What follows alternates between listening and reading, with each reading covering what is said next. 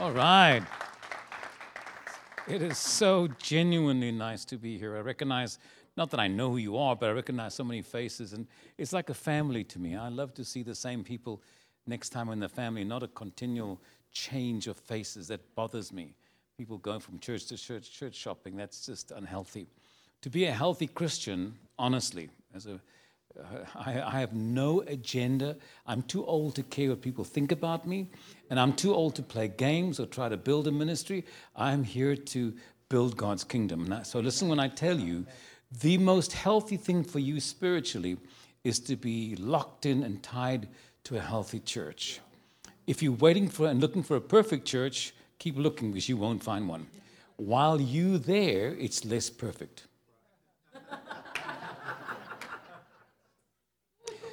So lock into the family God's given you because you know you can't pick family. That's what a church is, is family. We can't we have we all know what family feels like. That's why we only have one Thanksgiving. because we're so happy for Thanksgiving and so glad when they go home. right? You understand that, right? So be committed to your local church. Don't go on occasion. Don't watch it on the internet. You cannot catch what's happening in the atmosphere and the spirit.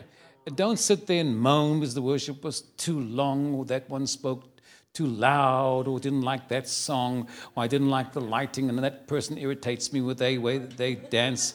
Stop. Just get focused on the Lord. That's what I want to tell you. And be a healthy Christian because life is very short. We pass through here only once. It's appointed a man to man to live, and once, just once, and then he will see him face to face. It's very real, very, very real. And I'm glad genuinely to be here in so many faces I do recognize, and I'm thrilled. For those who don't know me, I'm Ed Traut. I'm husband of one wife. I have three children and 10 grandchildren. And I live in San Antonio where God lives. I, origi- I originate from a city called Cape Town, the southern tip of Africa. So I would be known genuinely as an African American. the real thing. But I was born there because my mother exiled the Holocaust. She was a Jewess with her family and got away just in time and escaped to the southern tip by a refugee ship into Cape Town, and that's where I was born. And of course, I was raised in a non Orthodox Jewish family, and then I got born again when I was 13. I loved the salvation and the sensation or the nostalgia of the getting born again experience that I got saved for five Sundays in a row. Just kept on repenting and weeping and all that kind of thing. And I'm not sorry for it. Uh, you guys from Arkansas, I'll be this next weekend in a place called El Dorado, Arkansas, if you know where that is. I have a deep, a deep appreciation for a place called Jasper, which is where the uh, end time handmaidens had their base. Do you know where that is? Remarkable, remarkable woman of God. I wrote 50 odd books Gwen Shaw is her name. She was a missionary to, uh, she prayed for me. She, I went there and she met her, and she was just an amazing woman in all round. She spoke fluent Chinese. She was a Chinese uh, missionary, but she was a woman of prayer. And I tell you, those people didn't play. They fasted. He came to Jasper to fast and pray. And when they prayed, the, the glory of God came in 10 seconds. You could feel the atmosphere like, whoo, where am I? It was just remarkable. And uh, so we've had people praying in this nation. I would really love to see that spirit of prayer again. We are at the brink of a huge wave of God moving through the nation again because He said He'd build His church. And we've been in a real place of slumber, but God is waking us up, right? All right. If you'll turn your Bibles to the book of John, chapter 5. Mit dem Deutsch reden können, heißt das Johannes Kapitel 5, Wir von jemand Deutsch verstehen in diesem Raum können? Keine? Hm. Schade. All right, so with me today is Eric and uh, Sonia. They are on staff. Uh, they don't do much, or they say they work, but I have to watch them. I'm kidding, I'm kidding, I'm kidding. And uh, he's, uh, my grandchildren, I have 10 grandchildren. These are two of them. They are the miracle children. In my family, we have a disease called twin to twin transfusion syndrome, which means every generation have twins, and one dies or they both die. And in, I was a twin, my wife had twins and she lost them. My twin died, And then when those twins were conceived, I began to go into, I was the first spiritual person in my family, began to intercede and pray and warfare. And it was a journey, believe me, it was a journey. They were born at 26 weeks. And the healthy one, what they call the recipient, it would be Erica, wave Erica. She's the one that's supposed to be the strong one who had a heart defect and she has a leg that's shorter than others. She's had surgery now to lengthen the bone in one of the legs, quite a traumatic surgery. And the other one next to her, who was the, the donor, is actually the little gymnast, and she's full of energy. And but they just are such a gift from God to us. We enjoy her, them thoroughly. And they sit there as a, as a, every doctor, every specialist had no hope but I believe when you go after it. He said, if you, if you can believe, all things are possible. There's no limit. There is no limit. Okay, good. If you can believe, because the devil's fighting your faith. That's what he's trying to destroy. Now, I'm going to teach you the word. I've only recently come to the realization that I assumed for years that all my friends understand a lot of the Jewish ways that because the scriptures are riddled with Jewish ways in the Gospels. And so Jesus and his teachings and his behavior was very influenced by his Jewish upbringing and his ways. And they all understood it. And so many things you take for granted, you've no idea what it really means. Now, that I was explaining that when Jesus said, You forsake the law for your traditions, I know exactly what that means. Traditions for us is what's handed down verbally from magnificent rabbi who had some amazing rabbis with all their depth and teaching and, and expounding the, the law and scripture. They would hand down traditions. And it got so precious to the Jewish faith that when they were scattered, they what they did was in the year 200 they wrote put it in paper. It's called the Mishnah. You may have heard of the Mishnah, and Jews often refer to it continually. But that's the tradition. They, that came from the rabbis rather than from the written word of God, from which came from the utterance, as the scripture says, by the Holy Spirit. And that's what Jesus was challenging was their, was their traditions that they kept getting off on the religious. And so today we do the same thing. The churches have the gospel, but they write thick constitutions for the church and bylaws on what to, how to practice and how to, how to do certain things. And we ignore often those things and form a pattern of churches that are following the Lord in discipleship, right? Now, we have four Gospels, and John was the only disciple that was not martyred and lived a very long life into his 90s. And John was only 18 when he met Jesus. Only 18 years old, he was a teenager, and that's why he didn't do a whole lot in the scriptures in the beginning. But in his eight, when he's 80s years, he was in Ephesus where he wrote the book of John. But when he was 90, he wrote the book of Revelation on the Isle of Patmos. Both times he had help from his disciples and the book of John is more of a, of a, message than it is a historical book.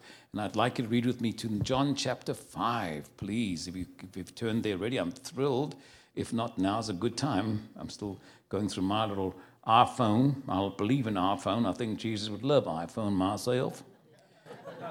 because he said, I am that I am, so iPhone and I, iPad would seem like the right thing. That's what I'm saying, y'all.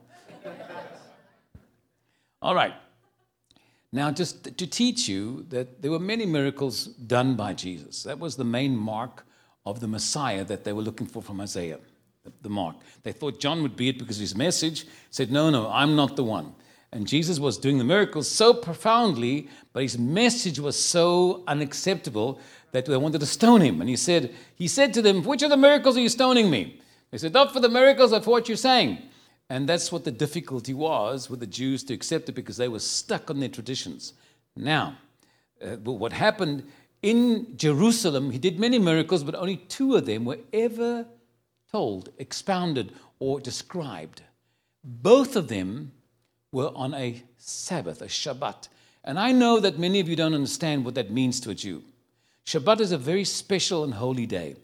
Uh, they'll, if you work with Jews, real Jews, they will already in the afternoon, on Friday afternoon, they, they're gone. They're gone to get ready for Shabbat. It is a special family gathering every Friday evening. Mother lights candles and they burn till Shabbat is over. And then they begin to recite different prayers and thanksgiving to God. And they have a cup and they have bread. It's not unleavened, it's leavened and it's even platted. It's platted because they want to remember the days of slavery that they were, their arms were folded, they were in bondage. And so these are all symbols we, are, we grew up with and understand. And so uh, when they come, it's a happy time. And, and usually by the end of it, Father is blessing each of his children. And then Shabbat has begun, and so the time of rest comes. It's so important to an Orthodox, devoted Jew, legalistic Jew, that in Israel, right now, in Jerusalem, I just recently took a tour there in March. If you go through a district where there's Orthodox Jews and they look black hair, hat, curls, clothes, all black, children, same dress, women, black, the whole community is dressed in black. That's Orthodox. If you drive through there, though it's legal, on, on a Sabbath, they will stone your car. That's how serious they take Sabbath. They find it extremely offensive. And they try, and they have their kids marry as quick as they legally can and have as many kids as they possibly can, as fast as they can. So they're trying to grow the Jewish faith and trying to restore Israel to the way that they believe it should be. And these things are always happening. And Jesus contended with many religious groups, and they're all in the Word. And he's, he's, his encounters with them reveal his, his ways, his personality. Even some of his disciples came from different walks, whether it was from a zealot or whether it was tax, different groups that you had to deal with. So now, John tells us about this particular incident. Before I describe it to you, I must describe a little bit of Jerusalem to you. Jesus' very important life was around Galilee and around the temple in Jerusalem. The temple was, in the time of Jesus, Jerusalem was magnificent. There was a slogan if you've not seen Jerusalem, you've not seen a beautiful city in the east, because it was such a beautiful city that Herod Herod the Great had built, he was a great builder. He built many magnificent buildings, including his own palace and bridges and all kinds of cities like Caesarea. But he built this temple, which Solomon had built originally. He rebuilt it on a much bigger scale, and he wanted to raise it so high and so big. The platform, called the Temple Mount, is as big as 12 football fields. Now imagine how big that is. And the, the bigger part of it is the court of the Gentiles. So you go up to the mount.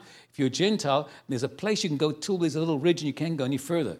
And that's where they had all those trading, temp, trading food and animals and uh, all kinds of. They could have up to three or 4,000 people in a festival at that time up on the mount. And they could have all these animals which are sacrificing. They could sacrifice thousands of animals in a certain feast, like, like at Passover. And so they're trading, and that's what Jesus did. He came in a certain demonstration, turned some tables over to demonstrate things. Didn't turn them all, he couldn't, there was too many. But if you, if you visualize and understand how and so many things Jesus did was on a specific scale, in your life, he numbers the hairs on your head. He's very involved in your life. You don't often accept it because he's not doing what you think he should be. You should be getting parking in front of the store. Then he loves you.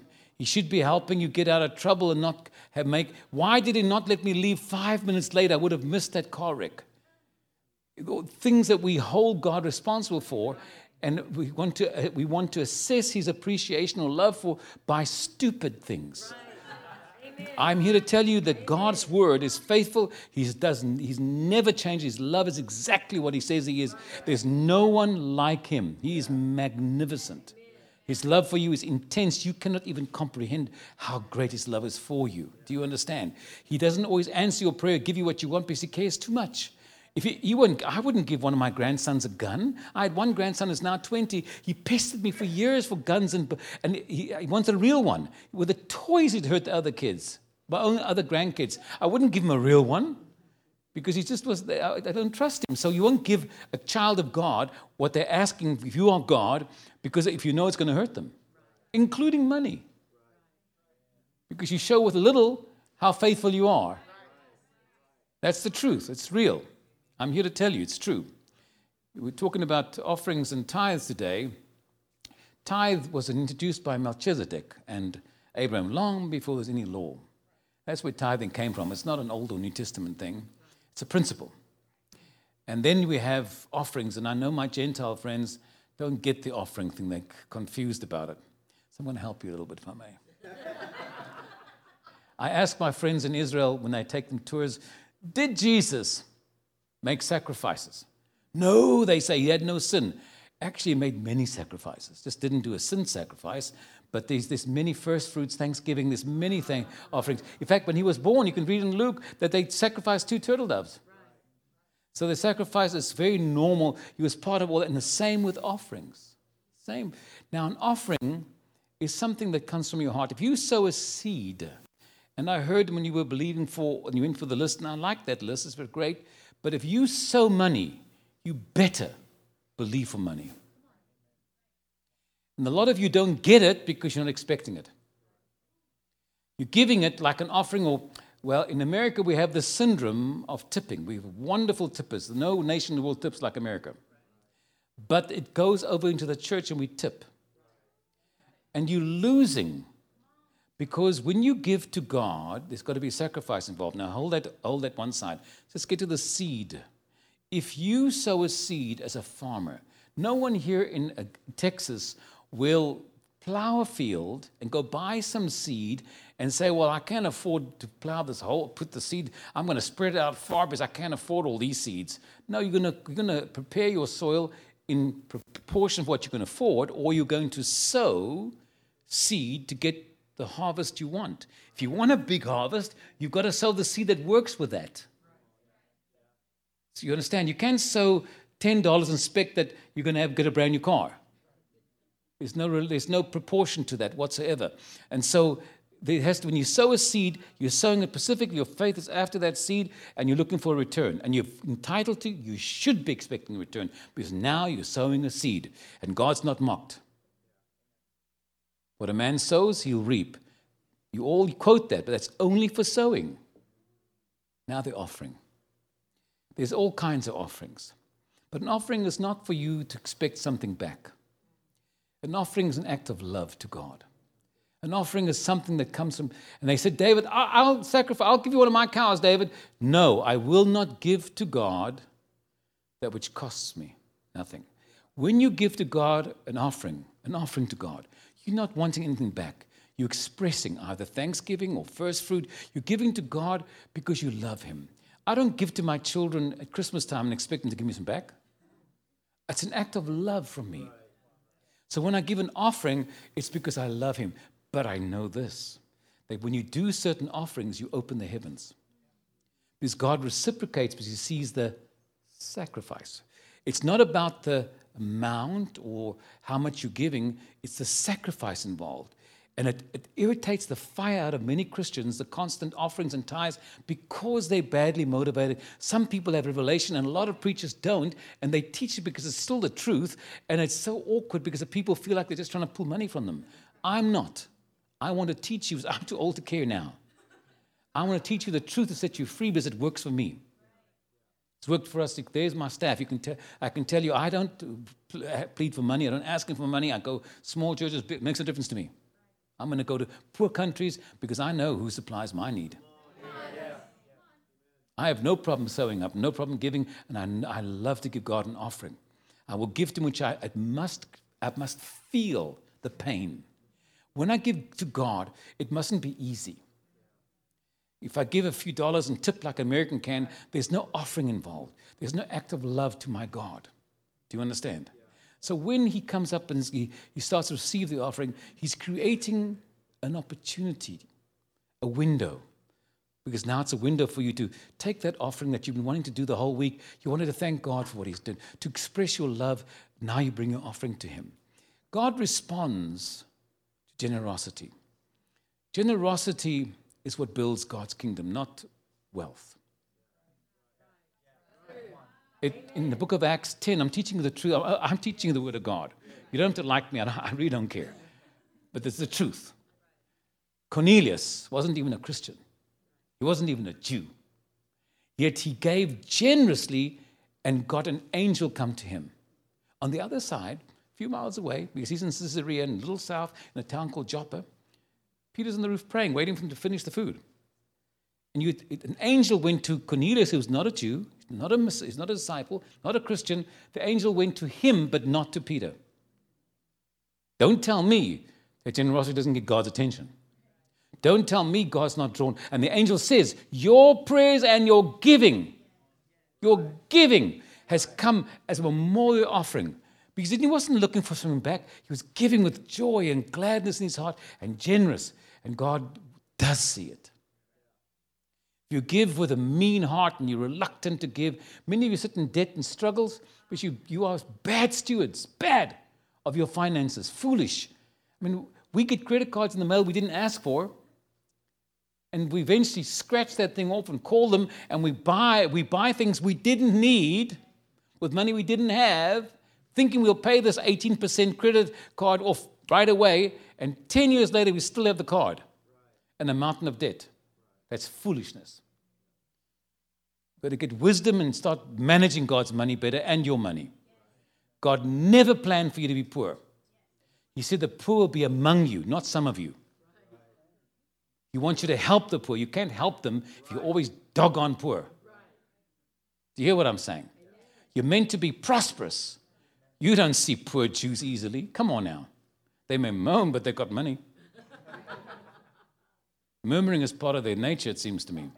Are you hearing me? So open that door in your heart because God can prosper you. If you're trying to figure out how it can happen, pfft, He's going to that list. The only thing I have against that list, you're naming uh, increases and so on. God's got ways you just don't know. He's way. Of, let me tell you a little story, though. This is uh, information. I went to preach in a, in a, church in Louisville, Kentucky. Rogers is the pastor's name. And uh, I preached there a few times, and the son was telling me about his dad, who was so tired of all the poor people in his church because he ministered to the inner city with the food banks and everything else. And he said, God, if I just have one millionaire, just one. And he meets this, you know, this man, and he cussed a lot. And he said, "If you can, you can heal my cuss, I'll come to your church." And he did. And the story come out, come out. This man was 65, and he was so tired of being poor that he borrowed money against his second social security check, and he started frying chicken. That's all he could do. He had no qualifications. He had nothing to, to go home with except frying chicken. And you've heard of Kentucky Fried Chicken. I know you have. He became extremely wealthy before he died. So don't tell me you're too old. Don't tell me you've got no money. Don't tell me you have no education because that's all of Him. So nothing is too hard for God. So you need to get your mind out of that gutter, out of that low, so is me. Get yourself together and start serving God. Are you hearing me? All right. Sorry about that. I didn't mean to get into the little money stuff, but I'm, I am Jewish. All right.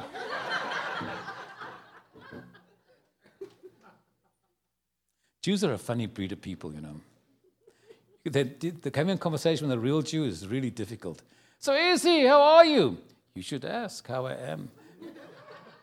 That's the kind of answer you get. Anyway, we're professional guilters. don't come Thanksgiving. I, I know you're busy. It might be my last one, but don't come. professional we are. All right, so John chapter 5 reads like this. If I can just go back to it again, I've my finger in too many places again. John 5, verse 1 says, Sometime later, Jesus, you remember him? Remember Jesus, your Savior? Yeshua, Savior, Lord, went up to Jerusalem for one of the Jewish festivals. And I haven't got time to teach lots of them. There's seven official ones. Now, there in Jerusalem, near the sheep gate. When I say that to you, and how many have been to Israel? Anybody been to Israel? You, you guys are, I'm taking a tour in December again, the 6th. And I have a few spaces open left. You want to go to Israel and, and learn from a, I do all the tour myself and I talk alone. And I give you the gospel and the truth. You will not come home the same. But the, Jerusalem has seven gates officially. One gate extra came now because the Catholics, they opened a gate because it was too inconvenient to go from their, mono, their, their where the nuns wanted to, didn't want to walk so far. And so they opened an eighth one. But this, there's still one that's closed, which is the gate beautiful. But if you look at Jerusalem, and you, if you look at Jerusalem at the Temple Mount, there is a gate at the very eastern side, and there's a gate on the north side of the Temple Mount. And that's called, called the Sheep Gate. Today it's called the Lion Gate. Uh, I've got a long story to tell you why it's called the Lion's Gate, but uh, the Sheep Gate was called that because the Bedouins, which are the people that raise goats and sheep and they travel from place to place in tents to this day, until 90 years ago would sell their sheep at that gate. Because it's so close to the temple and close to the, to the pool of Bethesda, which is a, what's known as a mikvah. I don't know if you know what a mikveh is. I'm going to tell you. It is a holy water that you can sanctify yourself. It has come from the ground untouched. It must not bubble. And because it came out every once in a while, a few bubbles, they, they spilled it over into a bigger pool. Now, it reads like this Now, there is in Jerusalem, near the sheep gate, a pool, which is in Aramaic called Bethesda, which is surrounded by five covered colonnades. So imagine a whole gaze- these big gazebos, colonnades, five of them. And it says here a great number of disabled people used to lie the blind, the lame, the paralyzed. One who had been there, been an invalid actually for 38 years, when Jesus saw him lying there and learned, someone told him that he had been in the condition, so he didn't get revelation, someone told him this condition for a long time. He asked, he asked the man, Do you want to get well? And to me, that's a ridiculous question. Now, I'm just sitting here at this place for, th- all these years because I want to I like the company. I mean, why would you ask a question like that with all these sick people? What, it's like going to a hospital and say, Do you want to get better? Really?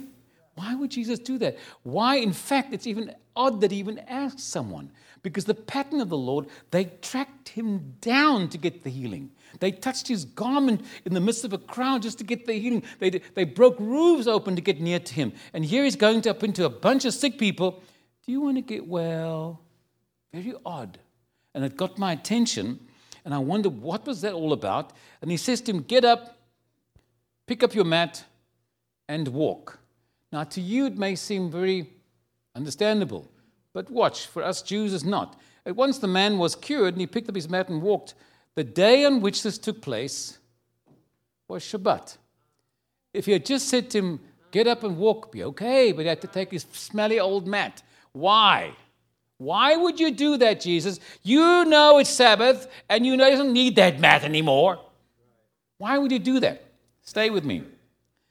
And so the Jewish leaders said to this man who had been healed, Is the Shabbat, the Sabbath, the law forbids you to carry your mat.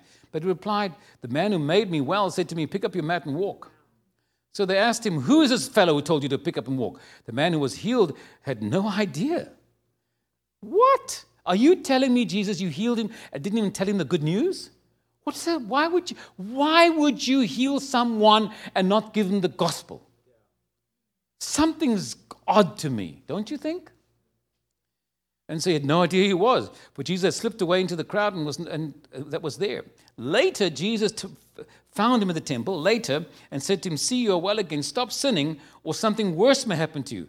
Worse than 39 years being an invalid? What, were, what, can, and what kind of sin am I doing all laden up I can't even move? So, what kind of sin is that? Because you're not saved. Let me tell you the real gospel out of the mouth of Jesus he says, I'm going to send you the Holy Spirit, and He's going to convict the world of sin and of righteousness and of judgment. Sin, because they do not accept me. Righteousness, because I go to the Father. Judgment, because the prince of this world is condemned. And you always want to think, well, because of sin, I got sin in my life. No, the sin is not embracing Him as your Savior and Lord. That's the sin. When you die, God's not going to check, let me see how good a life you led. He's going to check, did you receive my son or not? It's that simple. You understand? All right, good. I'm telling you the truth. Truth will make you free. All right. So, they, but they replied, the man, where am I now? Okay, see you well again, don't do this. You, what's worse than being crippled? Eternal destruction. The man went away and told the Jewish leaders that it was Jesus who had made him well. So, because Jesus was doing these things on Sabbath, the Jewish leaders began to persecute him. In his defense, I'm going to stop now. In his defense, Jesus said to him, My Father is always at his work. But it said we must rest the seventh day because even God rests. My Father is always at work to this very day, and I too am working. Now, I don't, I don't get Jesus. Can I, Jesus, could you ask a question? It's Sabbath, right? And you went into the you went to the pool of Bethesda. Why? Do you know there were a lot more seek? You want to work? Come back with me to Bethesda. There's all these sick people here, Jesus. How about how about we have a service and you heal a lot more people and get them saved? How about how about that, Jesus? And if you want to work, let's do it. He didn't touch one other person, only healed one person. All those that doesn't make any sense. All those sick people, and only one gets healed. There's, there's no logic to it. It's crazy to me because he, had a, he was there on a mission. He had some plan going. He never discussed with his disciples. He didn't discuss with anybody. He had so many plans always. My father is always, and so am I. What are you at work with on Sabbath? I'm about the Father's kingdom. I'm doing what I'm told to do now. Stay with me. I'm going to teach you something very valuable that's to help you in your life. The two miracles that were done were this one, that were named in Jerusalem. This is the northern part. If you look at Jerusalem, we have three valleys. And they come together and they form a bottom piece together. We have Kidron, which is very famous. Kidron which comes from the Mount of Olives and down. And this first peninsula, what makes it so famous, there is a river or a waterfront, a water uh, source inside the mountain called the Gihon. And the Gihon has always supplied, before David even arrived, all the other Philistines lived in their built fortresses. Impenetrable was that water all the time. So David had get through, got men to go through those caves to go and get through in from those caves. And it was Hezekiah that was building city bigger, didn't want to be invaded, that he redirected the water, and then it spilled out. It would spill out in the south. He redirected the, the cave into the uh, pool called Siloam. Who's heard of the pool of Siloam? Anybody? Heard of pool of Siloam? Right. So in the north of Jerusalem, we have Bethesda, and in the south, we have Siloam, and they both are mikvah, which are holy pools. Right? So the Sabbath, he heals, goes into that place, all these sick people. Only picks one that's lame. Do you want to get well? He asked him because he was looking to do a miracle on a lame man, and he couldn't, the man didn't want to get well. But who doesn't want to get well? People are like that. They enjoy the sickness, they enjoy the sorrow, they enjoy feeling sorry for themselves. They don't want to really be free. Some people. You want to get well and you heard his spirit? Okay, get up, let's go. You're, you're a good candidate, let's do it. So you actually didn't look for him, you were more about getting a lame man healed. It seems like it. Then he goes to the south and he finds a man blind from birth. Now, how do you know someone's blind from birth? Is there a sign, blind from birth, please help?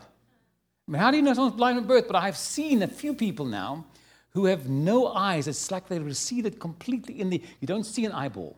Most blind people that go blind, they'll stare. You'll just see the eyes, but they can't see anything. But if you're born, are born with eyes, it's, it's like they're receded. There's no eyes, there's no, actually, no eyeball.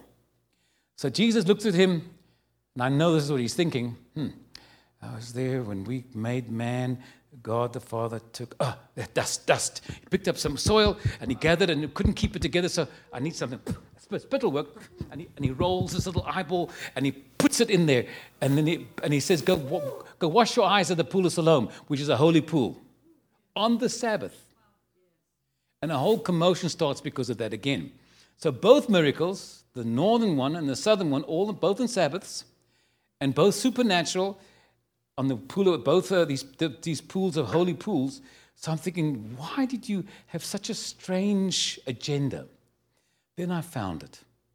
In 2 Samuel, chapter, out of my mind, when 5, chapter 5, verse 9. When King David arrives at the city of Jerusalem, was called something else then, he stands up below the walls, and the, the Philistines, or the, the, Philistine group, the last of them to overcome, were the Jebusites. They were there. And they shouted down, You will not take the city. Even a blind man and a lame man will keep you out. So when the son of David came to the city with purpose, he went to the north and the south, found a blind man and a lame man, and healed him. Now, why I'm telling you this is, he didn't tell his disciples or anybody else.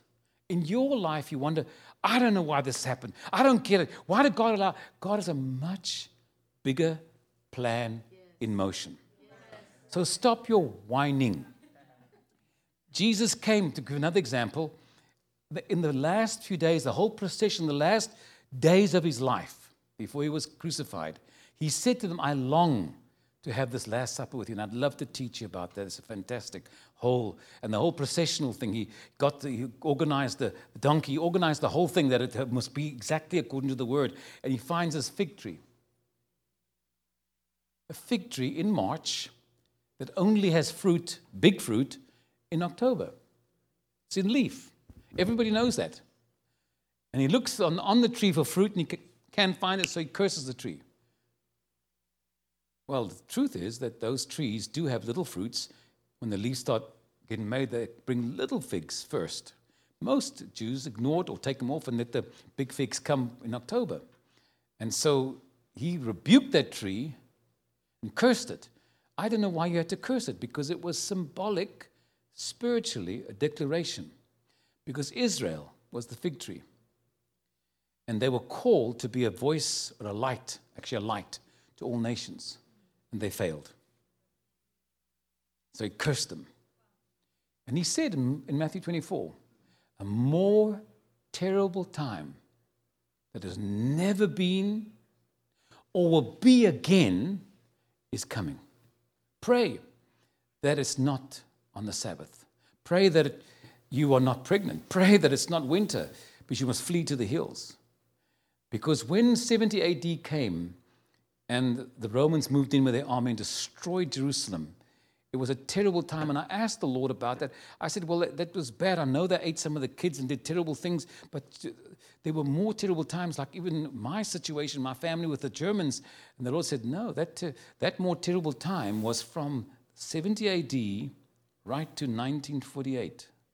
The nation was scattered and persecuted for almost 2,000 years because they did not fulfill the plan of God. And he cursed that fig tree.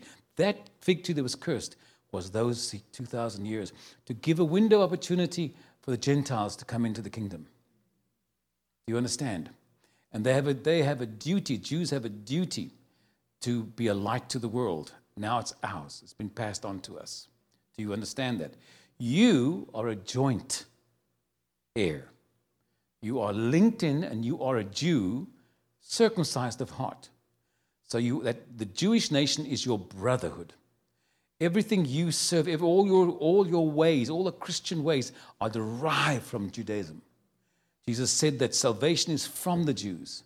So you must understand the more you can learn about them. In fact, Jesus said that a teacher of the law who gets saved or embraces God's kingdom is like a man who goes to his storehouse and takes from the old and the new treasure. They are both valuable to you. So I encourage you to make an effort to learn these things. And I would love to, if you come with me to Israel on the 6th of December to the 16th, you will learn so much. I just took my staff with the special tour. We were seven adults, and I downloaded all the gospel, only the gospel. We don't do historical other things, Old Testament. No, there's not a time. You can only have so much time. And that's what we do. That you'll become alive with the Word of God. You'll be amazed at what you will learn and how excited, and the anointing of God. Three things will happen to you in Israel. You will, first of all, learn more than you've ever believed, understand God's Word. The second thing is you will definitely have an encounter. There's no way the Son of God can be on that, on that part of the earth and not leave a presence behind. Impossible. The third thing is, the third thing is you will begin to understand when you see the, the Palestinian and the Golan Heights, you'll see the, all the separation, you'll understand how it is that the strife between the, the firstborn of, Ab- of the firstborn and the secondborn, how that they're fighting for his birthright, Abraham, from uh, Ishmael. Ishmael's fighting for his birthright. That's why he built a mosque right on top of the, of the place the temple was. And so, the, and you are part of all that. The Ishmaelites don't hate Hinduism or other religions. They don't decapitate anybody except Christians. Why? Why are we the infidels? Why? Why are the other guys not? Why are the Buddhists okay? They worship funny things. And Hindu, they do funny, but they're okay with that. No problem. Right? Because the truth, they, they hate us because we are joint heirs into the truth. We are grafted in. So you're a Jew, whether you like to be or not. Just don't act like Jews sometimes. act like Jesus. Be the better Jew. Can you say amen? Was I able to teach you something? Yes. Okay. Can I have uh, Eric come bring me some of the product and tell them about it? But don't act like you don't really care. Act like it really enthusiastic. You really believe in those books. 23 years, I can't get him motivated. Come on now. All right. And it's really good to be here this morning. Uh, the worship is fantastic. I want to just put up a tent and stay here. So um, we're blessed to be here. But uh, according to what Prophet Ed's talking about, that we have his CDs again and his books in the back, and it's really good material if you're hungry to grow in the prophetic and want to understand more of the Word of God. There's uh, products out there like I can't, I can do it. A CD series, it's faith building. There's CD, uh, CD series out there on War Room about prayer and and uh, discovering how the enemy has schemes and plans to try to take you out. And uh, Ed unlocks the secrets. He uh, helps give you uh, understanding to fight and war with the prophetic word and the written word of God, the spoken word of God. We've got a great book on interpreting dreams. Ed's uh, helped develop a pattern so we understand the patterns in our dreams. So I encourage you to stop back there and get something for yourself or someone else. God bless. We'll see you back there. He's not so Jewish as I am. This is how I would, this is what I would say. If you don't buy it, you're going to go to hell. That's our Jewish advertising methods. They work well. Who would like to go to Israel? Anybody would like to go? Anybody? You can see Eric and especially Sonia. Sonia's on top of her game. It is phenomenal. It's worth every. Uh, it's the best thing could happen to you. Honestly. All right. So now I'm going to prophesy. Is that okay? Okay, lock those doors, please. No one. All right. Let me start with the young fella I'm looking straight at who's got a beard and face, the one behind you by himself. Sergio, are you Russian? How? Stand up, dude. Stand, dude. And how old are you? What? Are you sure? 31. You know, Jesus started his ministry when he was 30 years old. Did you know that? Did you know that? He started the ministry, but he died when he was 33. Just saying. Trying to encourage him. Is it working? Your Arkansas guy thinks I'm, thinks I'm weird, right? What's your name with Arkansas? Nick the Trick. All right. Good to meet you, Nick. You got some muscles there, fella. So, you married? Would you like to be? Point and click. Are you born again? Do you speak in tongues? Cast out devils, heal the sick, raise the dead? We better start. All right, what do you do for a living? Because you're about to go for a, whole big major job changes at the door for you. And you need the, the word that I have to give you from the Lord is leave behind you what's behind you. You're carrying a lot of baggage and frustration and memories and things, the best for you is to turn from it. You know, when Lot had to leave Sodom and Gomorrah, his, his wife was not to turn around and look back for one second. Cut it all back out. That's what God's asking. Cut it all and start afresh. God likes you, and I'm not sure why, but He really likes you. You have some favor of God on you, and I don't know how that came, but he, God really favors you, and He wants to bless you. But you've got to take it seriously. Do you understand? And you've got to put behind you now, behind you. It's a new day. God's got a great job for you. And uh, if you can learn one thing today from the word of the Lord is not to, to react or get emotional, but you're very sensitive and you get all excited, you need to calm it down. And if you are, if you are excited in the job situation we're going to, that was this management waiting for some sort of leadership thing, don't let anybody know you're concerned, panicky. Because you don't, handle, you don't handle pressure well. But you can. You're actually much smarter than you think you are. You have the mind of Christ. You can do all things through Christ. Do you understand? What makes you is not what makes you a powerhouse as a leader. It's not the fact you can handle pressure or not handle pressure. It's the integrity of your heart. You've got a wonderful heart. You're very sincere. And there is no, there's no deceit in you. There's no wickedness in you. And that's what people need in the leadership. They need to trust someone with the keys they can lock up, or trust them to dispatch the vehicles correctly and tell the truth and not buddy buddy and to steal, let them steal things and say nothing. That's who you are. You're not that man. So um, the skill to learn not to panic and to be calm, it comes from the Holy Ghost. It's going to teach you. It's in you. It's in you. Growing up, you tried so hard to please someone, and you love your family, but you tried hard and it was always difficult. You tried, just felt like you always fell a little short. You never fell short. You were always everything God wanted. You were a blessing. Eric, come, do you want to work or do you want to sit there and do nothing? I'm sorry? How about earning your salary? That'd be good, right? Yeah, okay. Yeah. Am I rough? Did I say it loud? I'm sorry. Thank you. Got anything for him? Not right now. Okay, good. The guy in front of him with the beard, what's your name? Daniel. And this is your lovely daughter next to you? Who's she? Girlfriend. He's got a girlfriend. Why don't you? I'm just kidding you. I'm teasing. I'm teasing you. So, Daniel, what do you do? You're a pastor?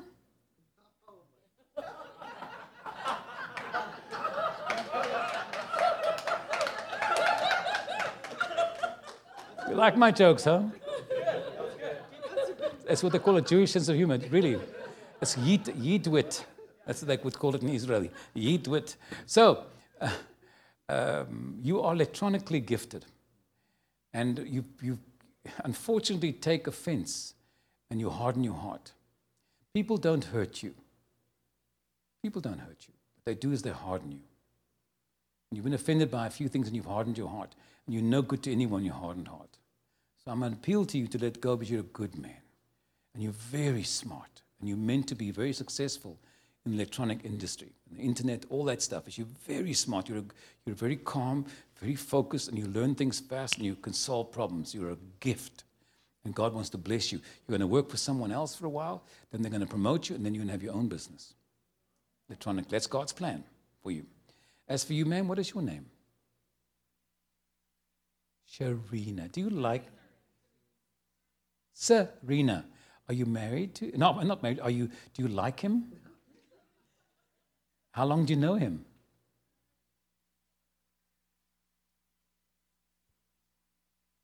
Two years. That's all we need to get married. What's two years is going out in a long time. A little over a year. Okay. Let's not go too long now. You know, we all have a use by date. all of us. You didn't know that? You all didn't know you have a use by date? Darn it. so, so, what do you do? Okay, here's the deal. I know you might find this strange. Are you born again? This might be a strange thing for you, but I have to speak it to free you from it. You have a self hating spirit. You don't like yourself because you don't think you're good enough, you don't think you're pretty enough, and it's a lot of lies because you are beautiful and you are a wonderful person. And you've done so much good for so many people. And I'm sorry that your own family don't always celebrate you, but God, God rejoices over you with enormous joy.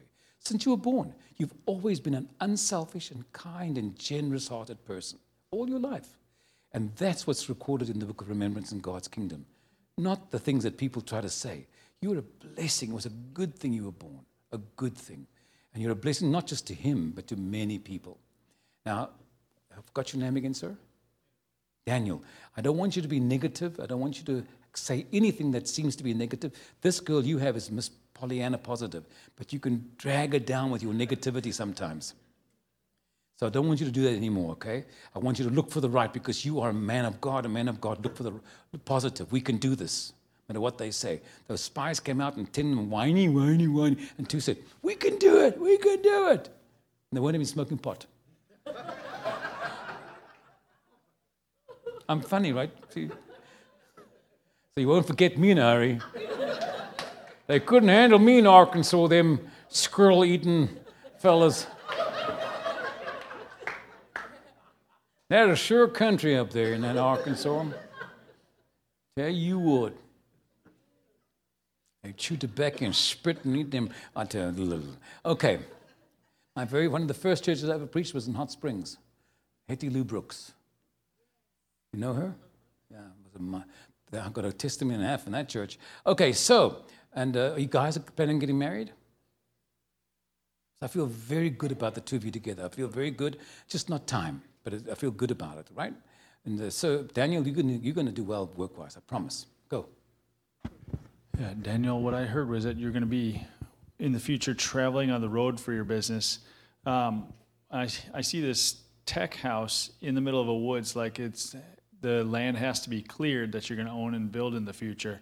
Uh, for you, ma'am, besides the pediatric up front in the office, I believe there's a, a gift, a ministry to children in your life. So it's like you're right in the right department with pediatrics, but it's not the right job. And so whether it's in a church or um, your home, I feel like there's this ministry of children in your life. Woo-hoo. All right. Thank you, Jesus. Could you pick someone from each, each group? Would you? No. I'm going to give you three minutes to do it. Look for someone you don't like.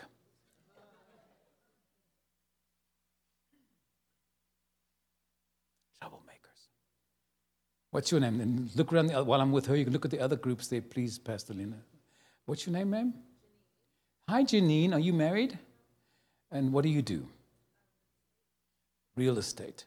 You're carrying a bit of a burden, even though you have been successful, you're carrying a burden right now and you're worried about things. You don't sleep well at night because something's bothering you. I'm here to tell you the Lord has sent an angel to answer your prayer. You're just not doing it fast enough for your liking.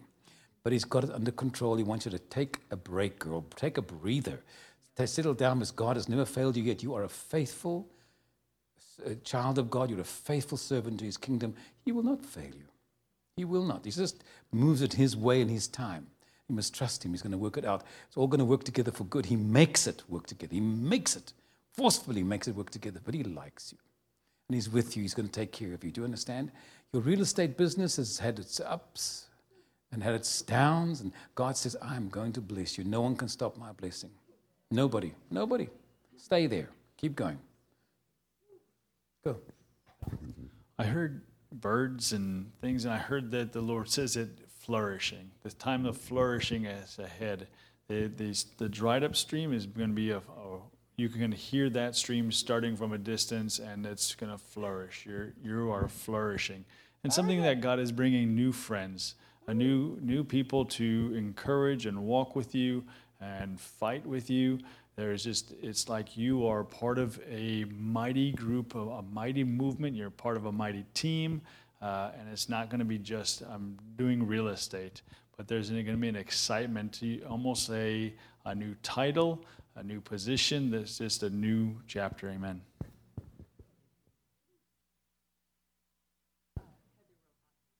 Heather, Heather, hello, Heather. I was looking at you when she before she even said. And next to you is your toy boy. Okay, stand. Yeah, look at that muscle. He, he go gym. I get a feeling once in a while I should go to the gym and then I lay down till the feeling passes. so what's your name, sir? Roger. And what do you do, ma'am? Ma'am. That's great. The best gift you could ever give your children, best gift, especially in this country, is to homeschool them, honestly. Nothing like it. So, you have only two kids? You know that God told you to fill the earth. Just saying. Something's wrong. So, what do you do, sir?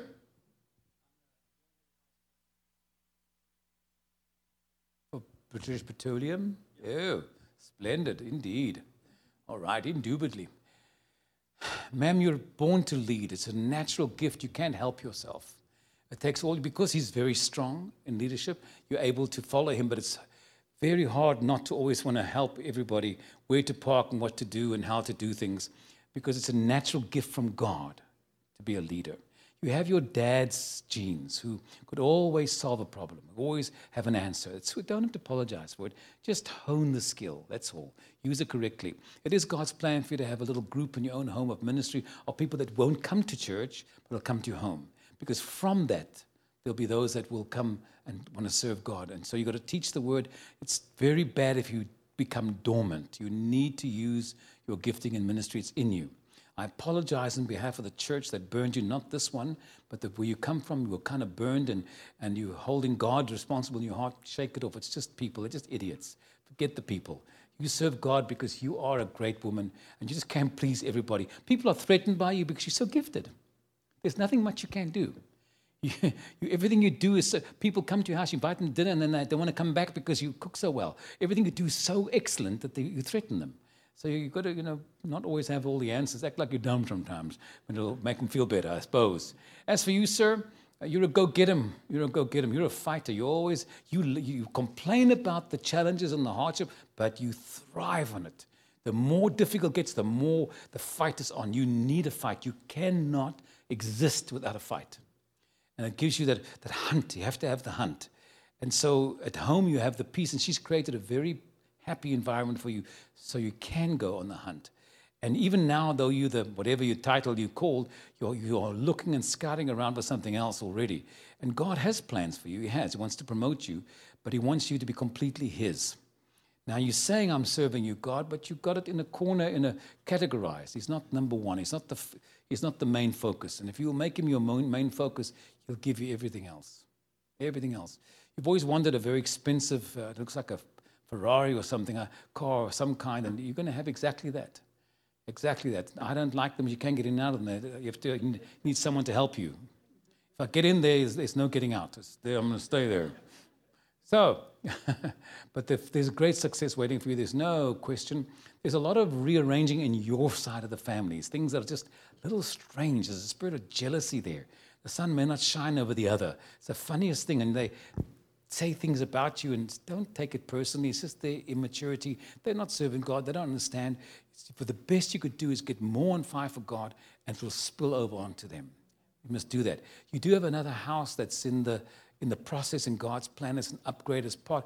It's not that you need another house, but God wants to bring everything in alignment with His purpose. Because the house that you'll have is very executive, very upper class, so that the people you do entertain and bring there will help the whole market that God's got planned for you. The, the East is opening up to you. Dubai and certain places are opening up to you in business, all part of the plan that God had planned for you. And so all of that is part of it. And let me tell you, you are you're smart, but you're much more discerning than you think you are. If go with your first instinct, because often you made a mistake because you had a feeling, but your brain took over. And some of those guys are crooked. And let that feeling lead, did the Holy Ghost lead you? That's all I'm going to tell you. Oh, give me your boys' names. What are your boys' names? How old is Jordan? 14. You got a 14. You were 10 when you got married? Jordan, uh, Jordan is an interesting little fellow. He, he knows how to keep his money and spend yours and negotiate and get things that he wants. He's always got, he's very ambitious of many, on many different arenas, but he's always got a little agenda in so many ways. But he's going to succeed. He doesn't like the school as much. He's not as excited about learning. Do more outdoor stuff, please. That's what he wants to do. But the pressure you put on him is going to help him, and he's very smart. He just doesn't want to use it. The next one is Skylar. Skylar's got a tender heart. He's very sensitive. He loves people, and he always wants to, wants, to, wants to save and protect everybody, wants to be the savior. There's a call of God in that child's life because God made a promise to your forefathers, not your parents, your forefathers, that there'd be those the, that will serve God and in the ministry, and that's the first manifestation of it. Your own son, your own son will work for God. Got a tender heart. But I want to warn you, do not underestimate him. He's very smart. It just takes a while to get there. He thinks things through for days. When he asks a question today and then tomorrow, by the third day, you can be sure something's coming. That's him. He's always got a plan, but he's got a very solid, good charactered heart. Very good man boy. Yeah, I felt that uh, both of you guys are very much put together by God. You're a great team.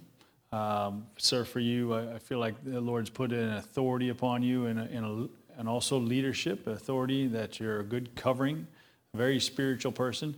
And for you, ma'am, for the, your wife, um, I sense that this group that you're going to have is going to not just speaking, teaching the word to them, but they're going to grow in the gifts of the Spirit, grow spiritually, and really pray and do uh, damage against the darkness. Um, look, uh, many times people take look at you guys and think you're both innocent or, or young, but you're mature, and that's why I believe the chapter is turned, the page turned, that you guys are, are walking into that leadership? Nick and who? Oh, Nick. The, the, I saw a movie with the last Mo, Mo, Mohican, was it wasn't? He had a thing in his hair just like yours. I don't have hair, so I always notice those things. Yeah, my hair went to heaven before me. So this is your wife, legally? Just checking. What's your name? Julie. And uh, this, these, how many kids do you have? Just the three. Better than two, though, right? Just saying. Okay, so what do you do for a living, sir? Yes, your full time job. Okay, and you work in the church too. Yeah, you love God, there's no question. You are seriously touched by God. You're not an ordinary Christian. It's a wonder you're not in full time ministry because you are so in love with the Lord. Ministry doesn't come from people's needs or, or, even your talent, it comes from the love for God. If you love me, Jesus said, Feed my sheep. It comes from that place. And you do love God, but at this time, God's got you working where you work because this is the main reason because you're touching lives where you are at work. There are people that you are shepherding without even realizing. You, are pastoring them. They won't go to church and they wait, they make an excuse to get around you just to get some of what you have. You're a very good, godly man. There's no question. You have fire in your soul. And you're a blessing, and you've raised your kids. It reflects on your children too. My sister, you serve the Lord. You don't always have the same excitement he has. You've got so much going on, you miss practical. You have to take, be the mama and take care of stuff, and he's got always up there spiritual. And you, but you want to take care of things.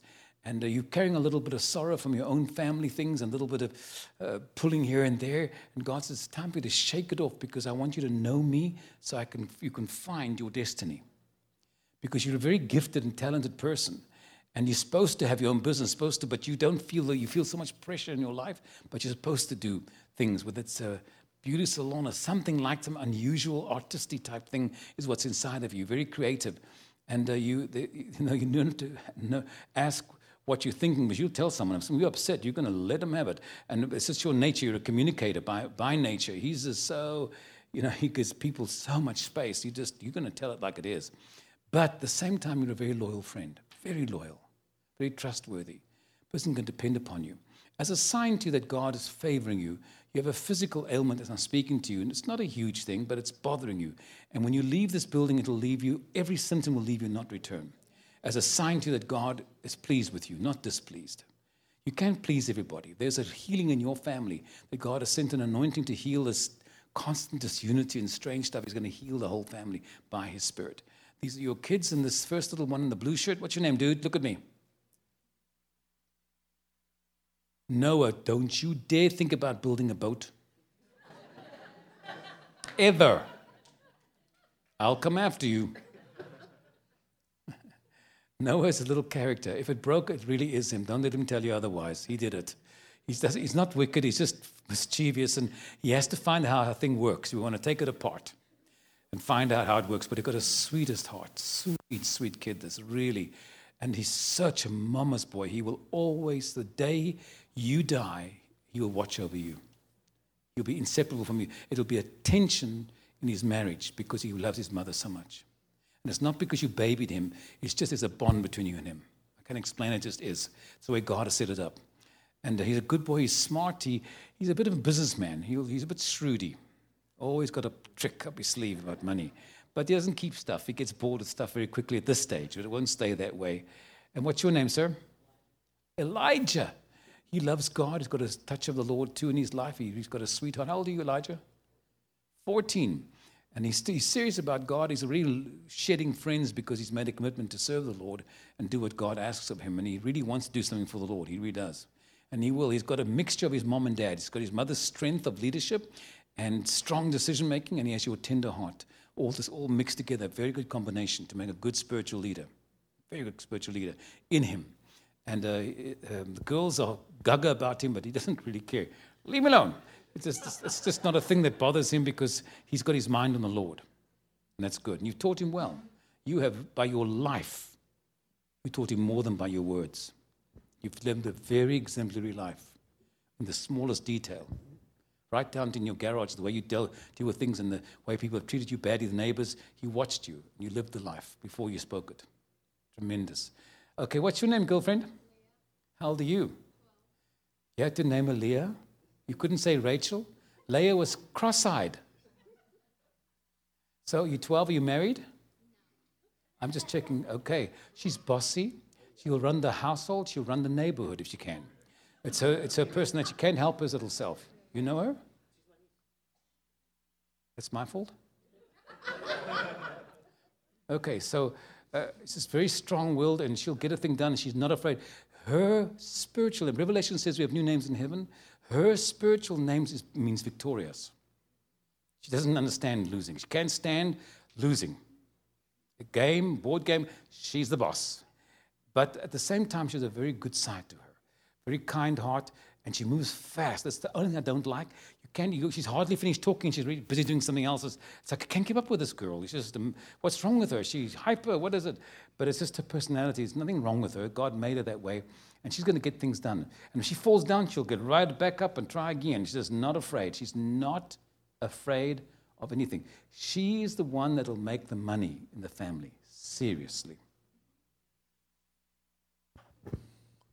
Our Mr. Nick, um, what I hear is you're going to be a fiery preacher. Like I see this man standing there preaching and many lives getting saved and changed. For your wife, I feel like the Lord's bringing uh, showers of joy. There's showers of blessings in, in your life and, and much fruit around you, just a, a field just blossoming with trees and grass. Somehow, reason I'm seeing a lot of country.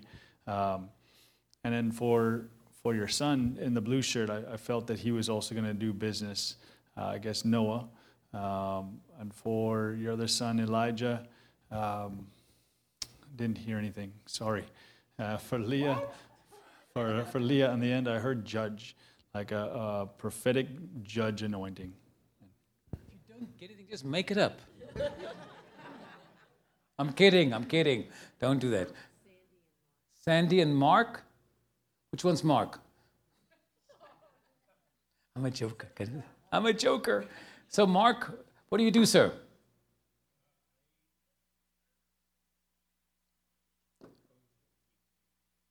From what kind of corporate life were you in? What kind of industry? Oil and gas. And what, and what do you do, ma'am?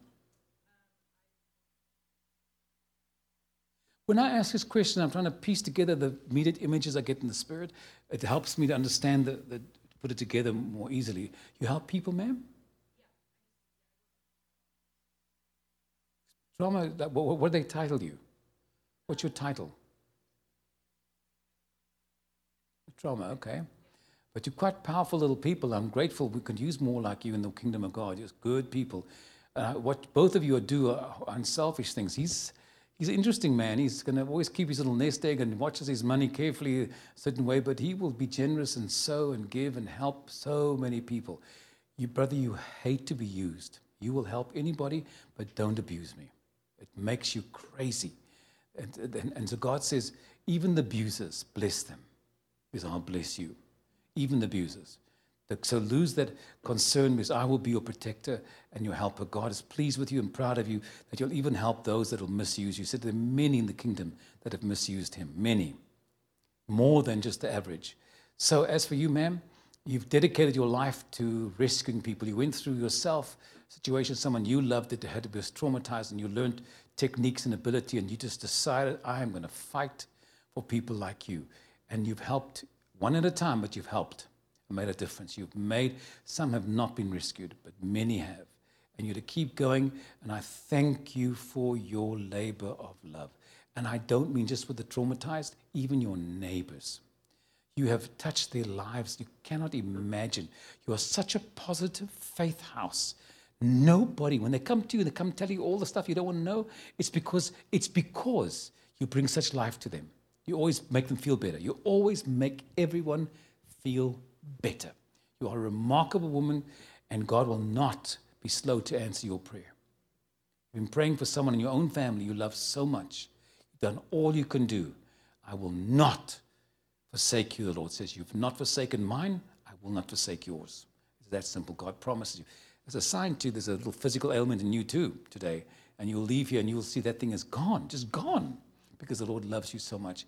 As for you, Mark, uh, thank you for your generosity over the years, and you really don't want to give that people can see or know. But I'm grateful you do what you do, and you are generous, and you need to be, that God can bless you on, because the scale of which God has done in your life, It has to be generous so that God can keep opening those doors. And you'll keep on trading till the day you breathe your last. It's not because you need the money, it's because you're gifted at it. Boy, you can you could talk someone and negotiate them to, to sell you their shirt at 10, you make them buy their own shirt. You're such a negotiator, clever negotiator, but you're also a good friend, a good man, and a good dad, and a good neighbor, good every way. And God salutes you and honors you for that. He's extended your years. You should have been knocked down physically, but God has watched and spoken over you and given you new life. Right, Eric? For Mark, I see you putting on a hat. And I feel like the Lord says it's He's got an assignment for you, very specific assignment. I feel that you're going to be part of like a, uh, a group making decisions. That there's uh, wisdom and understanding that God wants to pull, have you share with people. So be, be on the lookout. God's going to call you. Okay, we're done. Thank you so much. It's been wonderful being here. Don't forget to buy the books. You want to go to heaven. I'm kidding. I'm kidding. Don't please don't buy any of my books. You're not going to read them. It's no. It's no good to you otherwise. Um, same with the CDs. Are you coming easy? Come on. What a man of God. What a tremendous man of God.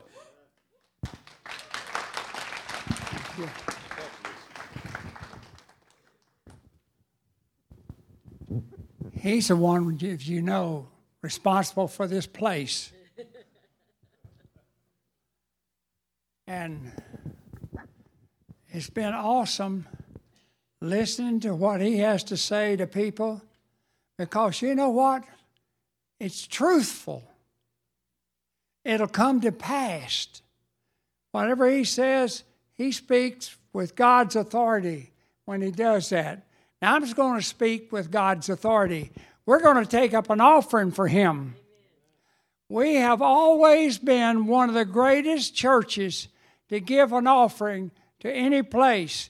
We have had people to tell us that we have gotten more from y'all's offerings from any of the big churches we've ever been. You know why? We want to give from our heart. We want to give from love. We want to give from compassion.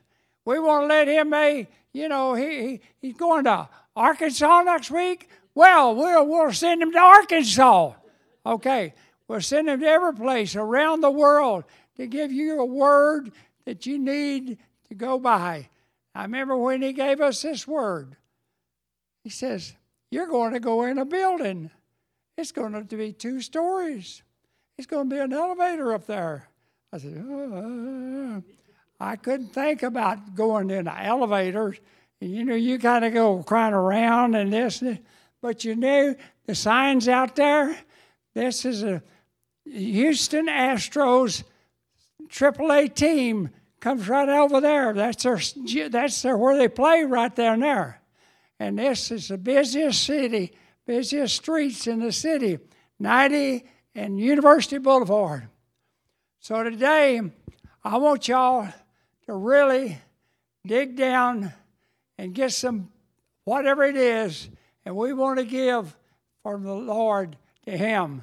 I, I don't know who's going to get some baskets, and we're yeah. I'll do the instruction part. Uh, you can give several ways. Uh, if you want to give online, feel free to do that. Uh, there are um, envelopes up here. If you have, are giving by uh, cash, you can fill out the form, or if you're bringing by check, you can just come and drop it off in here. And then also uh, Cash App, uh, and just make sure it's dollar sign Epicenter Life. and just on the for line, make sure and put for ed. If you've never given to us before, uh, and you're giving for ed uh, in the for line as well, just put your name so we can know who to ascribe that to and an email address uh, so we could send you a receipt. I think that has everything covered, but please give generously. Amen. Amen. Amen. I thought we'd give a second to, to take up the money, no? Yeah, yeah. You can cue the music though. You guys can come up and give in the offering baskets if you want to, if you're giving by cash or check, and of course by online.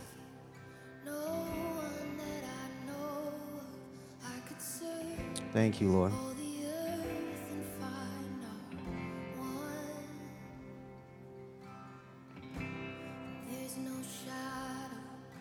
Can we just give Ed another hand while we're just about to wrap up? Thank you, Ed. I'm always blown away by his words and even more his teaching. Always, I learn so much, and I'm just truly grateful. Thank you, Ed. Let's pray. Father, we thank you for what you have spoken today through the words, through personal words. God, we thank you, Lord, that you are just doing a new thing in this area, God. And so we thank you, Lord, for the new wave. We thank you for a fresh wind. We thank you for the revival that is already stirring in our hearts. And we just say, let your kingdom be established on this earth. In Jesus' name we pray. And uh, we'll say amen. You guys are dismissed. We'll see you next weekend, 1030.